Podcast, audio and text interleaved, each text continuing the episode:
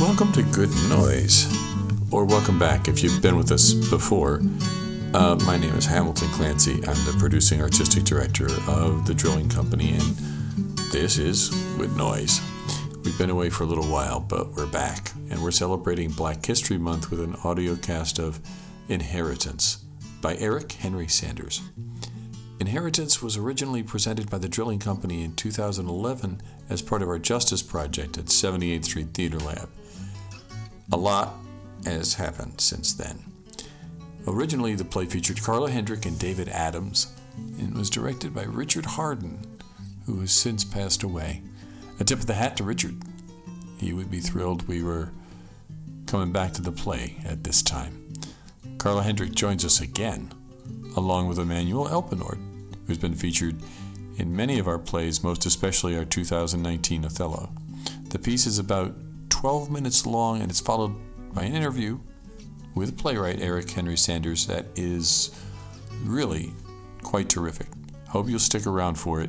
Uh, but without further ado, this is Inheritance by Eric Henry Sanders.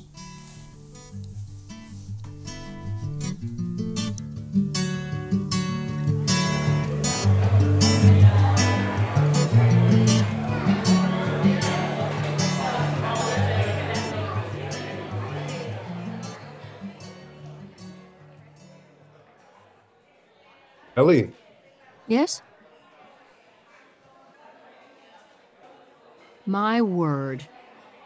yeah, You're king? nice to finally meet you. You're kidding! No, When did, I mean, who? we share the same great great grandfather, Robert Montgomery Graves. You're related to Robert Graves? We had different great great grandmothers. Mine was named May, May Graves. My word. We had a picture of him on our mantle. Uh huh. So that makes us what? Uh, third cousins? Third half cousins. I never had the slightest idea. You see, there were two lines: the the acknowledged family and the other family of sorts. My husband is not going to believe this. A clear dividing line between yours and mine, Oh, I can see that. as plain as black and white, to, to coin a phrase. I should have known on the telephone. No white woman would name her son King. Well, sit, sit. Do you want to order something? Coffee? Uh, I've, I've already got. it. Well, I think it's wonderful. You do. Absolutely. You do. Sure. Well, think about it. All these people in America, and everyone thinks we're so different, but what they don't realize is that we are all related. I don't think you realize the significance, This just brings it home. the full significance of what this means. Oh, believe me, I understand perfectly well what this means. Do you recognize the kind of relationship they must have had? Do you understand that your ancestor, the patriarch of your family, owned slaves? That he owned my great great grandmother? That's not what I meant. Well, that's the ugly truth. But I didn't mean that at all. I was suspected, I suppose. Me too. I got that sense from my mother, but it's not something we ever talked about. And me neither. God, how awful. Yeah. What an embarrassment. I couldn't agree with you more. No one talked about it in school. History's history. Abraham Lincoln was always a great man. George Washington, Thomas Jefferson. Which brings me to my point. It's shameful. I want you to know that my parents were not racist. No one in my family was that I know of. They were always in favor of integration. Sure they were. They raised us to believe in equality. I'm not trying to impugn your integrity, Thank you. but my point is something must be done about it. About what? Slavery? About history, about the past, I'm not sure what you mean. amends must be made. For slavery. Yes, for slavery, reparations. What? Reparations reparations are in order. I'm not sure I understand what you're saying. A great injustice was done and it has never been acknowledged, much less fixed. You're talking about a period which ended 150 years ago. There's no statute of limitations on murder. Wait a minute. There's no statute of limitations on genocide. Oh, hold on. Think of a, a bank robber. He's a criminal, but he gets away with the crime. And because he's industrious, he invests his stolen money, starting a business of his own. It's not at all the same thing. The business thrives and the money doubles and triples and quadruples. Well, he's still a criminal, right? If he is if he is caught and tried, his money and possessions will be confiscated. That's the law. He wouldn't have had any money to invest if he hadn't stolen the initial sum, right? And that's America. That may be so. It started off with an enormous theft of labor. But what does this have to do with. And if his children inherit that money? Hmm. And if his children inherit that business? What are you saying? If his children inherit that money? You want me. And subsequent generations inherit that money? You think I. It's still stolen money, right? You think I should pay you? Yes. It's not at all the same thing. Isn't it? Is that why you're here? You think I should pay you for. Yes. for slavery? If you're resistant, that's natural. You must be out of your mind. Everyone is resistant to new ideas. It's part of human nature. You're darn right I'm resistant. Do you have any idea what kind of life that was? Is that the only reason you wanted to meet me? Did you think I wanted to e- exchange Christmas cards? Yes, actually. I'm sorry to disappoint you. This is outrageous. Well, let me be clear. I don't think you did anything wrong. Then there's nothing more to discuss. I obviously know that you were not personally involved, but you have to admit that you you're the beneficiary. Nothing of the kind. How can you say that? I'll tell you, I was really excited to meet you. I brought some things for you to look at. And I suppose if I don't hear you out, then I'm a bigot? I'm here to offer you a gift. And what's that? How many times in your life can you balance a great injustice? How often can you set uneasy memories to rest? So for you, it's a matter of altruism. Yes? You have nothing to gain? You said yourself that no one ever talks about it. Who said the truth shall set you free? How do I even know you're telling the truth? Do you want to see what I've brought? How do I even know you are who you say you are? I think you know. You could have forged documents. Ellie, I'm not a hoax. I'm not a fiction. I think you can see a plain fact when it's sitting across the table staring you in the face. I've made copies. No, thank you. I can even take you by the house.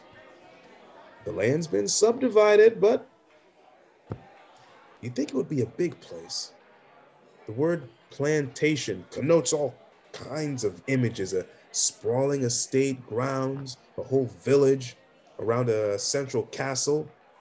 But it looks like a regular old house, kind of falling apart. You're obviously intelligent and educated. What does my background matter? I could be anything. If you steal from a rich man, isn't it still theft? What I suggest is that you forget the past and get on with your own life. Do you? It's the only way. At least look at the pictures. It doesn't implicate me. I've got an interview with my great grandfather, Harper Graves. I want you to know what he was like. My parents worked extremely hard for what they have. He talks about his mother. Just hear what he has to say. I work extremely hard. Sure, you do. But look what you started with. I didn't start with anything. Okay, so you researched your family, but what about mine? I'm not going to plead poverty, but you talk as if I were raised in a castle. 80% of a person's wealth is inherited. I haven't inherited anything. On average, 80%. And what about my husband? It's his money, too. Does he owe you something for having married me? Maybe he does. When my father lost his job, we had nothing. Did you research that? Who's to blame if you've squandered it? My family was never given that chance because we were disinherited the moment May was emancipated and not given a dime. For two generations, labor was stolen from my ancestors at the end of a gun and the tail of a whip to make your family rich. You must realize that that wealth didn't disappear. It is gone. Even if only a small portion found its way to you, that doesn't mean the bank isn't still owed its money. There was a robbery, and that money belongs to her. Yes, it was a crime. Yes, it was monstrous, but I didn't do it. I don't condone it. And for that matter, you weren't the victim. Think I? Who should have asked for it? Hmm? Should my great grandfather have pressed his claim on the man who tortured and subjugated him? Should his son have faced down the Klan and the organized bigotry of government? Maybe my father should have hitched his ride on the rails with Emmett Till. They were born the same year. I'm the beneficiary because mine is the first generation in American history born with the freedom to sit at the same lunch counter as you. I'm the first one who could ask. That money belongs to my family. You're trying to make me feel ashamed and accuse me of something I had nothing to do with. These are not the lives of half imagined fictions. That's what you're here for, isn't it? To accuse me. They are the people I loved. My parents, my grandparents, my ancestors. Look at the way they lived. Look at what they were subjected to. That's her. Yeah. That's me. Uh huh. I'm truly ashamed. I am. Please believe me. But how can I take the blame for something I didn't do? Things have not evolved as much as we'd like to believe. And giving you money won't turn back the clock. When I first came up to the table, you looked right through me. I was expecting someone else. You said you were family. I am family.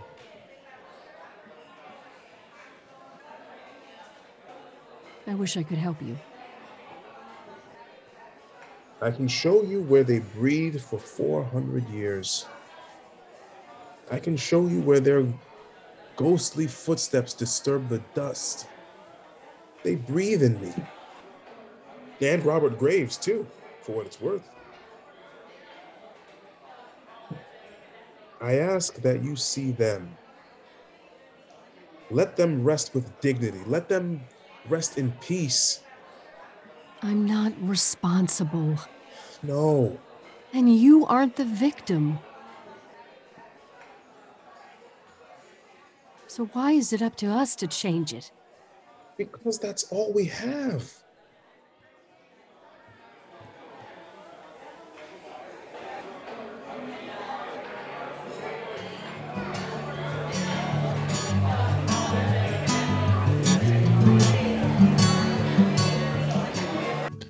Thanks for listening to Inheritance by Eric Henry Sanders with Carla Hendrick and Emmanuel Elpenord. And now here's a snippet of the conversation I was able to have with Eric in February of 2022, just 11 years after he penned Inheritance for the Justice Project at the Drilling Company. Uh, well, first, thank you for having me on the show and uh, for inviting me to do this. It's it's wonderful to work with you again. Um, Yeah. The the it was interesting. The first impetus I had for this play, uh, which was to write a play about reparations, came to me when I believe I was watching the evening news. And they had a speaker on, a guest speaker, uh, talking about reparations and the possibility of, of creating uh, a, a, program to uh, for restorative justice. And I loved everything this person said. And then when they got to the actual idea of, of sending money to communities and to individuals, I thought, oh, that's that's ridiculous. How, how could you possibly do that? And it's sort of a strong, curious reaction that I had. And right after I had that that that mm, uh, strong reaction, I thought, why why like why why was I so why, why was there a, a emotion attached to this particular subject when I know almost nothing about it? And so that prompted me to go and start doing research on reparations and how they could be done and uh, and how they could, how how restorative justice in, around this uh, these issues could be uh, could be meted out. So um, so I, I was working on that idea, sort of had it in the back of my mind, and I always have dozens of projects that I have ideas for. And then when sure. I saw the the uh, submission for justice, I thought, oh well, this is perfect this would be a wonderful opportunity to to further explore this this issue, and uh, so that that's really the genesis of it. It still remains relevant, no? Yeah, absolutely. And uh, I mean, as as you mentioned, I mean, it's been um, all of these difficult issues are tinged for me with with a little bit of hope uh, that there's you know in in the last decade there there's been so much strife and there've been so many there've been so many incidents that have caused national heartache. And for people that are paying attention, it's it's caused um, a real rift in the way that that our society has has been functioning. And what's heartening to me in in this time is that it's now part of a conversation. I feel like these events have always been taking place, but they haven't been discussed and they haven't been uh, presented on the nightly news. Just as when you know, ten years ago, whenever it was, when I first heard this piece, it was it was radical. I mean, it was not something that was being discussed every night. And maybe it's just my own sensitivity to it, uh, to the the idea of reparations and my interest in it, and uh, my interest in seeing reparations happen on a on a on a on a, a national level. But um, but it seems like it's part of the conversation now. And it seems like there there's a movement in the right direction on these things even though there's there's so much backlash and there's so many um, uh, and there there's there's clearly a, a, an equal force against any kind of progress. Um, but but at least at least you know people are talking about it. And uh, and when when George Floyd again you know referring to George Floyd one of the things that, that came out of that was that the you know, Ta-Nehisi Coates rose to the top of the bestseller list. Ibram X. Kendi rose to the top of the bestseller list, and uh, and and many other Black activists have been have been getting greater note uh, greater attention, um, and so it's my it's my hope that things are moving in the right direction, even if uh, even if it's slow and if, even if it seems like we're in a, a moment of such turmoil Uh, neither one of us happens to be a person of color. How do you respond to to that? What kind of feelings have gone through you? Well, I think I think it's exactly right that we should be having the conversation. I think that the the idea of racial justice has been pushed onto minority communities for so long, and if they if if they if they're asked to be to do the work on their own in isolation, I feel like it's it, it adds to the the idea of inju- uh, the injustices that they've suffered. Um, there's you know Ibram X Kendi. I, I just absolutely loved his book, um, How to Be an Anti-Racist, and the whole idea behind that is that that there there are essentially racist polic- policies and there are anti-racist policies. And if you can if you can position yourself on the side of being anti-racist, working against it, then you're helping. And if if you're on the other side then you're not. And uh, right. and so That's i think it doesn't matter who you are or what your background is. If you're if you're if you're doing your best to be an ally if you're doing your best to uh, to raise an issue that that seems like it's pushing a, a, an agenda that is anti-racist and is is moving the needle in that direction it's like you know we're all doing our best. A slight swerve now um, but what's your process like as a writer? Thank you. It's, yeah, it's a great question. I think that um, it, it it tends to be along the lines of finding a subject that I'm really interested in exploring. So there's the thematic content that that grows out of that. In the case of, of inheritance, it's about reparations. But then you have to figure out a story for it. And I when I teach writing, uh, and I teach, and I end up teaching screenwriting a lot. And so I'm very interested in how structure works in in screenwriting, in plays, in order to t- to tell a good story, because it's not enough to have good ideas that you want to get across to an audience. What you have to do is to personalize it and to create a situation where you have you have characters embodying real feelings, real ideas, real actions, um, and so the the trick is to find to find a way to express that. Um, and uh, and then it becomes about figuring out like what what do those characters want? And if it's two characters talking to one another then it's uh, then they need to want something mutually exclusive from each other. So in other words all of we know that we know since time immemorial when we talk about narrative that the, the currency of narrative is conflict. And if you have two characters on stage and they they each want something from each other and it's and there's no conflict about getting it then there's no there's no drama. There's no there's no narrative. But if there's something sort of in a contested space between them a contested object or a contested desire between them and each wants the opposite thing well suddenly you have a negotiation and you have conflict. And and the more the, the more that each one is passionate about getting that thing and the more that there can be and the and the less compromise about it the more drama and more conflict that you're going to get.